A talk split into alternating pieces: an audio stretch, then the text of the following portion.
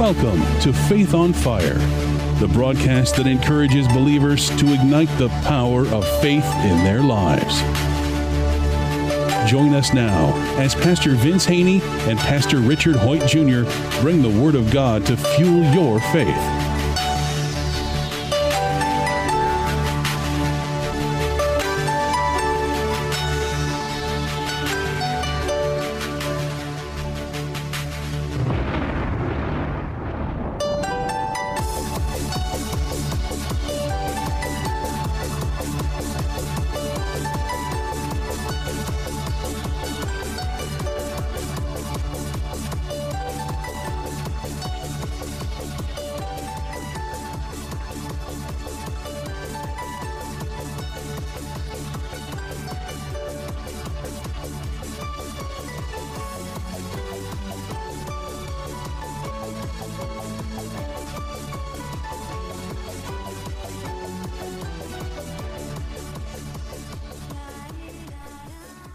Welcome to another edition of Faith on Fire. I am Pastor Richard Hoyt Jr. from the Community Church of God. And I am Pastor Vince Haney from Raymond Word of Faith, the Word Church.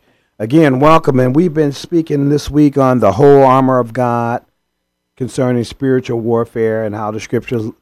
God reminds us in His Word that, you know, people aren't our problem, that we wrestle not against flesh and blood. You know, when you get born again, saved, the devil is your adversary now. Jesus refers to him as the enemy. He's your enemy. It's not people. But, Richard, the devil works through people. I don't got to tell you that. But he works in and through people, just like God desires to work in and through us. Scripture says, Christ in you, the hope of glory. It says the same spirit that raised Christ from the dead dwells in you will always also give life to your mortal bodies through His spirit that dwells in you. So God wants to work in us. And how God works in and through us is with His Word. And in Ephesians, He enlightens us on the whole armor of God. And we left off with verse 17, and take the helmet of salvation. Ephesians 6, verse 17. Take the helmet of salvation and the sword of the Spirit, which is the Word of God. See, and like you just said yesterday, those other ones were offensive, or did you say they were defensive? They're all defensive. Yeah, but this sword of the Spirit, which is the Word of God, is a offensive. So that's what you're going to really use the jab with. You're going to jab with the Word of God. And the Bible, that's what we're going to use to fight the devil. Right, the Word of God. We're going to use our... Don't try to use yourself. Right, because death and life is in the power of the tongue. And the scripture says in Matthew 12, a good man out of the good treasures of his heart bring forth good things. And that's what Jesus did with the devil. He just brought forth good things out of his heart. Because Bible says out of the abundance of the heart, the mouth speaks. So whatever's planted in your heart in abundance is going to come out. Well, see, and this is how you know really what's in a person's heart when the pressure's on. Pressure's on. How do they respond? Well, look, the pressure was on with Jesus in the wilderness. How did He respond? It is written. Well, that was our example of how we're to respond in our evil day. When pressure come on, we should respond just like our Lord and Savior, our elder brother, Jesus Christ, respond with the sword of the Spirit, which is the Word of God. Now, you can't respond that way if you haven't spent time in the Word of God, studying it, meditating on it, and speaking it. If you're ashamed to speak the gospel because you think it makes you look foolish, well, you're just an accident going somewhere to happen. Right. You're going to be a casualty in the faith fight, which the scripture tells us in Timothy, fight the good fight of faith. I mean, use the armor. That's how you're going to fight the good fight of faith. We know that in the natural, if you go into the U.S. military, they're going to give you some equipment to do your job, especially if you're in what they call infantry. You better use that tank, man. You better use those mortars. You better use that M16, whatever they get. You better use that Teflon vest they gave you, that helmet. You better use all of that stuff. Them boots, they give you boots, and too. And they train you with all that stuff. They train you on that. Well, you know what? God desires to train His people because He's gave in Ephesians 4. He's given us the fivefold ministry for the equipping of the saints. That's His Word is how He tends to train us. Right. But He's going to use people like you and I are ministry leaders. Scripture refers to it as the fivefold ministry in Ephesians 4. He gave some to be apostles, some evangelists, some prophets, some pastors, teachers for the equipping or the perfecting of the saints.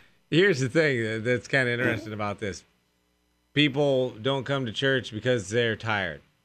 Okay, so you're at boot camp, and Sarge bangs on the garbage can at 4:30 in the morning to wake you up for reveille. He says, "Sarge, I'm kind of tired.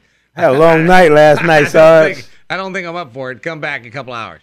Yeah, that tired don't work. People don't go to Sunday morning worship because they got relatives in town. I mean, you ever had that? I've had. Well, people, yeah, no, I invite my relatives to the service. Right, but I mean, I hear from people, oh, my brother, my sister, my cousin, whatever, was in town, so we couldn't go. So they don't. Can you imagine Sarge says, we're going on a 20-mile hike. You say, Sarge, my mom and dad are here visiting in town. I don't think I'm going to be able to go. Invite them because faith comes by hearing the word of God. What's the Sarge going to say about that, you know? I mean, just all these excuses of why we can't spend time with God or we can't spend time worship. That if you use them in boot camp, the Sarge is not going to take them as an excuse. Yet for some reason, we think that God will. I'm convinced when you read Malachi, when God's talking to them about the blemished sacrifices they're giving to him, he says, would the governor take this? He said, you wouldn't give this to the governor if he showed up. So why are you giving it to me? I believe that there are a lot of Christians who take the attitude of God's just going to be happy with whatever I give him. And he's going to be lucky that I gave him anything, so he should just be happy with whatever I give him. Well, we know God wants our first fruits. He wants our best. He doesn't want the leftover stuff. I talked about that Sunday, too, because, you know, some key people didn't show up this Sunday, and I kind of referenced that a little. And I referenced it concerning giving, too. And we can say with Sunday services, the midweek Bible study is giving of your time. And the Scripture commands us to seek first God's kingdom, his way of doing things, and then all these other things we desire or want will be added to us. Remember, delight yourself in the Lord, and he'll give you the desires of your heart. That's the word of God. So anyway, I referenced back in Genesis with the first murder, Cain and Abel. Why did he murder his brother? Because the other one gave a better gift, and jealousy kicked in, and he murdered his brother because it was... Because God honored his, because he gave better. And again, as Christians, we have to have that mindset. Lord, that's what the tithe is. I'm going to give you my best off top. I'm not going to give you sloppy seconds. I'm not going to not show up because family members are in town or this or that, or I'm sick. I tell people when you're sick, that's the best time to come to the house. I mean, people say, I'm tired. Yeah, well, and, you know, especially particularly Wednesday night, midweek Bible, so I was tired. Well, and I want to say, well, if tired's all it takes, I'm not going to be there either. Well, right. We can say that on Sundays as pastors. And again, we use every excuse known to man to not sacrificially give, or I'm just going to say it like this, be obedient to what God's commanded us. He's told us in his word, don't forsake the assembling of yourself together with other believers. Because when we come together as believers, we create an atmosphere of faith. Now miracles can take place, healing, deliverance. And when you take yourself out of the equation, then remember, can the hand say to the feet, I have no need of you? Everybody's important. So when you allow the devil to influence you that you shouldn't come that day because you're tired or because so-and-so them in town or whatever cockamamie excuse he gives you. Yeah, because, man, I've heard so many of them. I heard the best. Cold. But again, and I'm not coming down on people because it's all about spiritual development and personal development. And I always give my example. I got saved 14 years ago. I went to, a known congregation here. And for 9 years, I never missed a Sunday, Richard. I wasn't even the pastor. I was just, that's one of the fruits of the Spirit, faithfulness. Can I depend on you? And I looked the other day in the congregation. I said, I know Sister so-and-so going to be here every Sunday. I ain't got a guess because she does the music. I'll pray that she's there every Sunday because I don't know how to do it. But she's demonstrated faithfulness. I don't even got to call her and wonder, oh, man, we're going to have music this Sunday because Sister so-and-so may not show up. No, that's a fruit of the Spirit. And here's the thing, God honors that. He honors faithfulness. And that's one of the fruit of the Spirit we need to start developing. Can I count on, do I know you're going to, see, they know I'm going to be there Sunday. God knows I'm going to be there Sunday. That's your job. Well, not only that. But I mean, remember, no, I know that's what they think. Be there, that's but your job. Remember what I was just saying when I first got saved, I went to this particular church for 9 years. I was there every Sunday, and I wasn't the pastor. I was there The only time I wasn't there on a Sunday, if we were out of town. And if we were out of town, because I love the word, I'll find another church service to be in that town. That's how much I love the word. If I didn't know one, I'll turn on Christian television, TBN, the Word Network. Because remember, those who hunger and thirst after righteousness shall be filled. A lot of Christians basically aren't hungering and thirsting after righteousness. So therefore, they're not filled with that peace we were talking about the other day, which surpasses all understanding. They just want to, they use God like this, break glass in case of emergency. Yeah. He's on the wall. Yeah, I'm going to use him. But see, we want God to be there for us 24/7. But he said, can I count on you? Well, Wednesday and Sunday. Yeah. You're right. If somebody in town, I ain't gonna be there. But that's what I mean. People say, "Man, I'm hardcore. I go two times a week." Well, you know what? But God wants us to be faithful to something. Committed believers. He wants us to be committed. You, as a Christian, you got to be committed to the vision God's given your pastor. You have to be besides that, because that's where your best lesson is going to come out of. Scripture says in Ephesians, "What you make happen for others, God will make happen for you." He also tells us to bear one another's burdens. Well, if he's given something for your leadership to do, you need to come alongside that. Like I say, the other sister, I know she's going to be there on Sunday. We need her to do what God's called us to do for the Sunday service.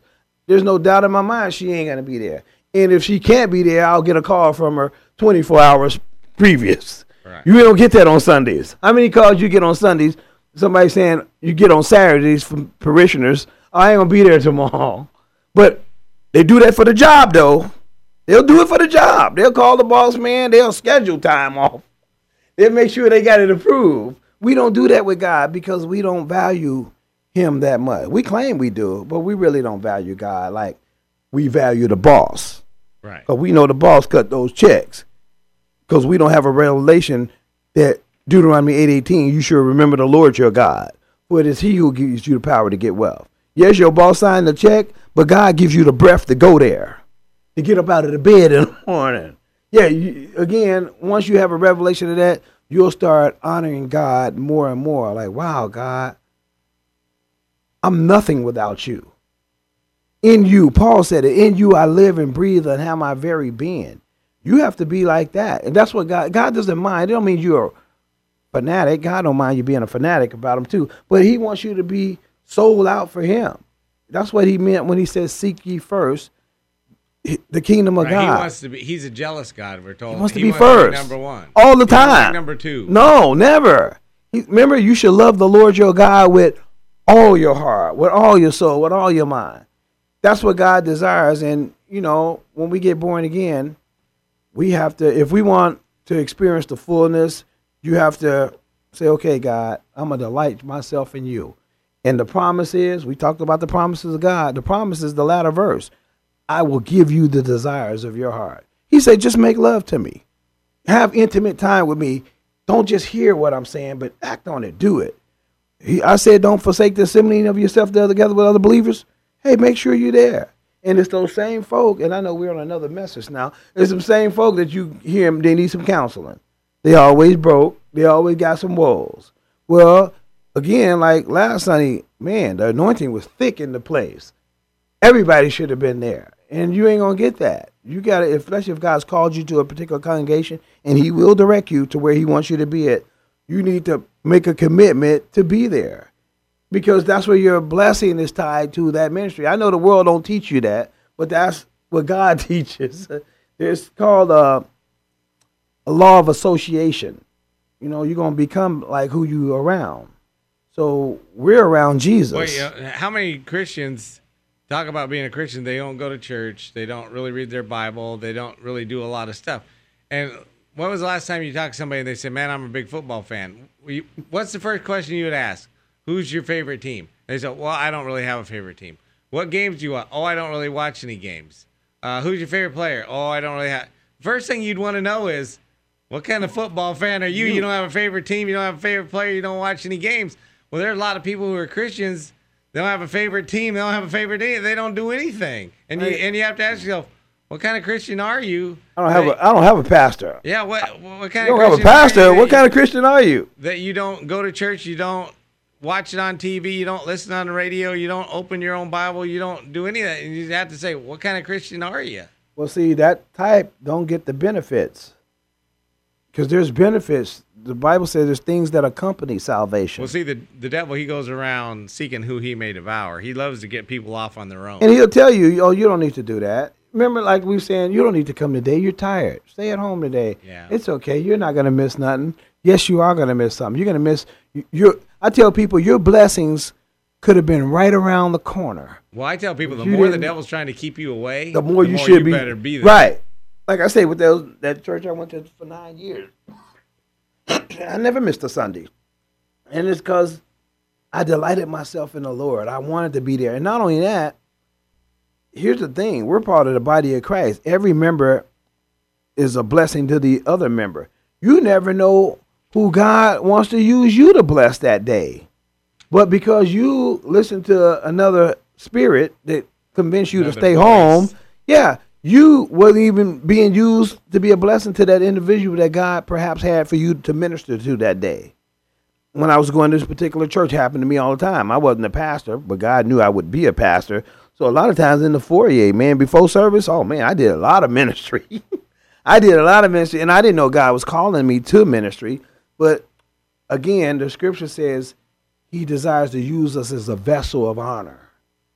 So God still wants to use you. You may not be the pastor, but you're still a minister of reconciliation. Well, we're all called to the ministry. Right. It's the pastor. Right. You're all called to the ministry. There's way too much of that in the church world, too. Well, that's what we're paying the pastor for. No. You're a minister. He's the one who's supposed to be telling people about Jesus. He's the one who's supposed to be getting the church to grow. He's the one who's supposed to be doing this. Right? No, he's supposed to ignite your faith on fire, equip you for the work of ministry. You can do the work of the ministry. Right. And work of the ministry is also you fulfilling your highest calling and change this world through Jesus Christ, but building you up in the faith, exposing you to the Word of God, and challenging and encouraging you not to just be a hearer but a doer. And part of that hearing and doing is going and making disciples. Yeah, going into wherever you go Monday through Saturday, you're going to make disciples there. New people come to a church service. You went through something they're going through. Now you're able to minister to them because you can give your testimony how God brought you out. Right. Because remember, we're always making disciples. So that means new people are constantly coming into the fold. And if you feel, I don't need to be here this Sunday, well, God desires you to be there, especially you ain't doing nothing else but laying around. And I just think about it. Shoot, a Sunday service can go, I'm going to say 3 hours, 30 minutes to an hour to get dressed. We have a 2-hour service. So I get dressed in 30 minutes. So I got my 30 minutes, get dressed, 2-hour service, and a half hour back home. No, that's 3 hours. If I can't take 3 hours out of one day a week and commit it to the Lord, wow, my faith's really on fire.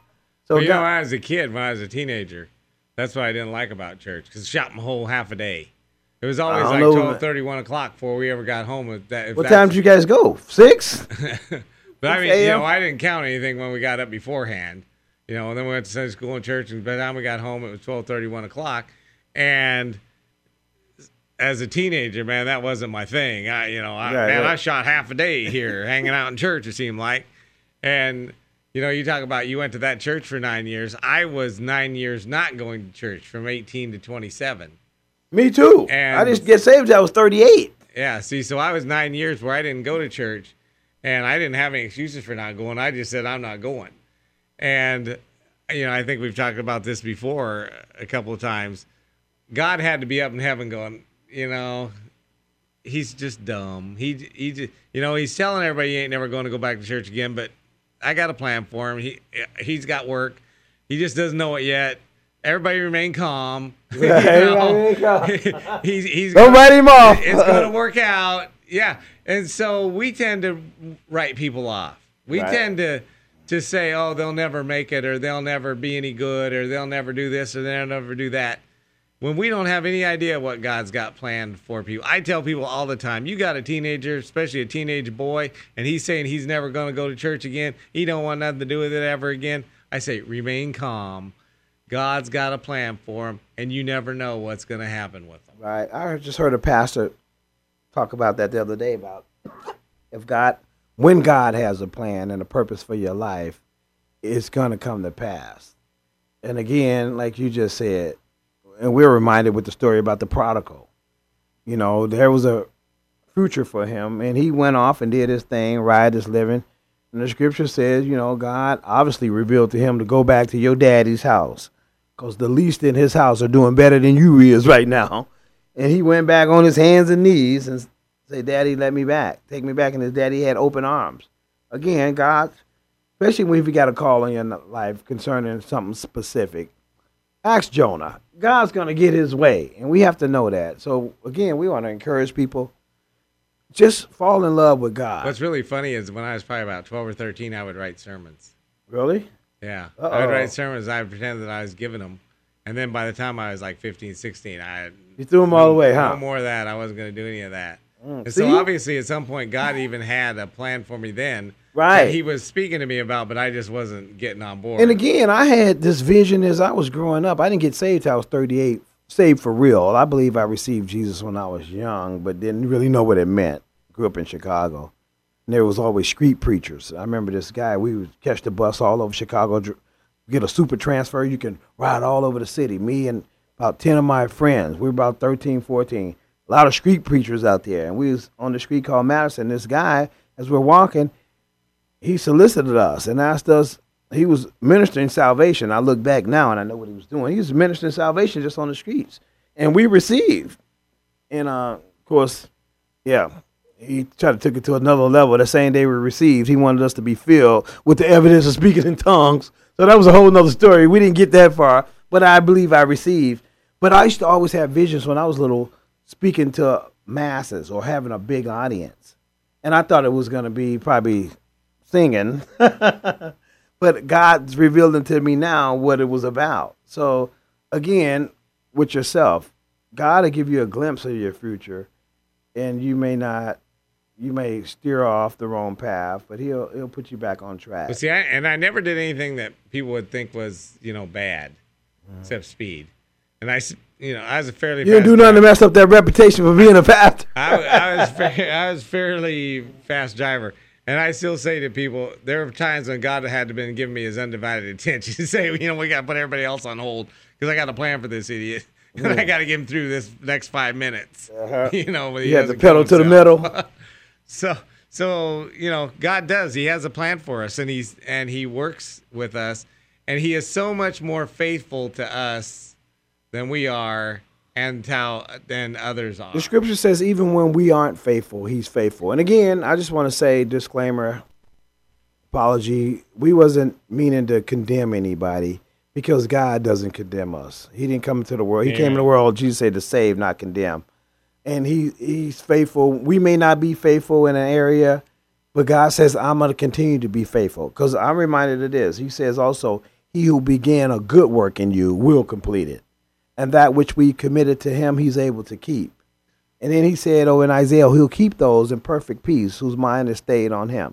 So God, he's the potter with the clay. As long as we stay in his hands, he'll perfect those things. Yeah, and you talk about, you know, not putting people down and all that. We never want to do that here. And when we talk about these kind of things, because we did it. Oh, yeah. We lived it. Mm-hmm. So we're not pointing fingers at anybody. We know how it is. We've done these very things. And hopefully with these broadcasts, people will look inside themselves and have the Lord help them look inside themselves to see what changes they need to make. But we did all this stuff. I can still remember being a teenager, 16, 17, pretending to be asleep so my mom wouldn't wake me up to take me to church, you know? And so when I talk about people faking being asleep and not wanting to go because they're tired or whatever, that was you. I'm not pointing a finger. I did those things. I know what I'm talking about. Again, because I got born again at a later age, for real, and knew what it meant. And see how God actually put me on an accelerated rate, because he knew the plans he has for me. He tells us that in Jeremiah. You know, the plans I have for you, and they'll give you a hope in the future. So he put me on an accelerated rate to complete or do what he's called me to do or commissioned me to do. And so I just don't want people to miss out. I don't want to cheat people. That's why I read the scripture. I'll give you the whole book. I don't want to cheat you. I want people, God's people, to have the best that's available. And so I don't want you to miss a Sunday because I know you're going to miss something. And it's interesting you said about accelerate because I didn't go back to church until I was 27, but I was pastoring by the time I was 31. See? He redeems the time.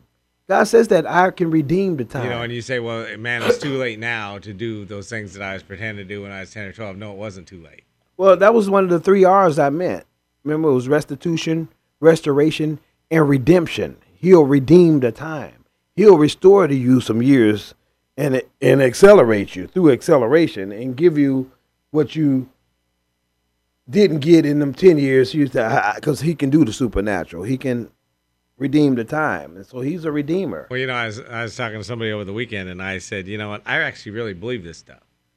I said, you know, when I read that God will supply all my needs according to his riches and glory in Christ Jesus, I actually really believe that. Well, you better believe it. When I read, the Lord is my shepherd, I shall not want, I actually believe that. When Jesus says, never will I forsake you, or never will I leave you, never will I forsake, I actually believe that. You know what, Richard? And God desires that we believe that. And here's the deal. He gave us a process for increasing our belief. If we did have some doubt, he said, just meditate on it, ponder it, think about it daily and nightly. Then I'm gonna illuminate you. I'm gonna enlighten you. Then you're gonna be a believer. And I'm always thinking about what I just said and what the guy said with the son that was demon possessed. He said, Jesus, I believe, but help my unbelief. We've talked about that. Oh, Jesus, I can help you there. Years. You declared you believe, and he said, I can help you with your unbelief too.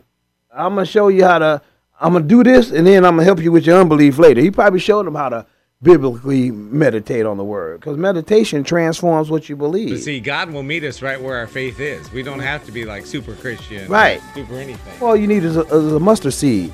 But again, speaking of faith, we're out of time, but we're definitely not out of faith. And we want to remind you as you go through this week, keep walking by faith.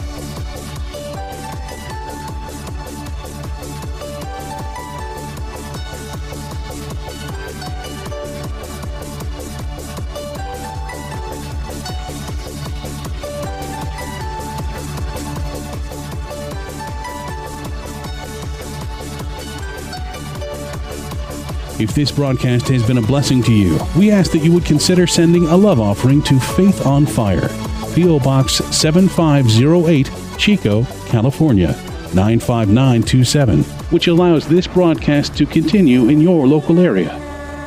Again, that's Faith on Fire, P.O. Box 7508, Chico, California, 95927.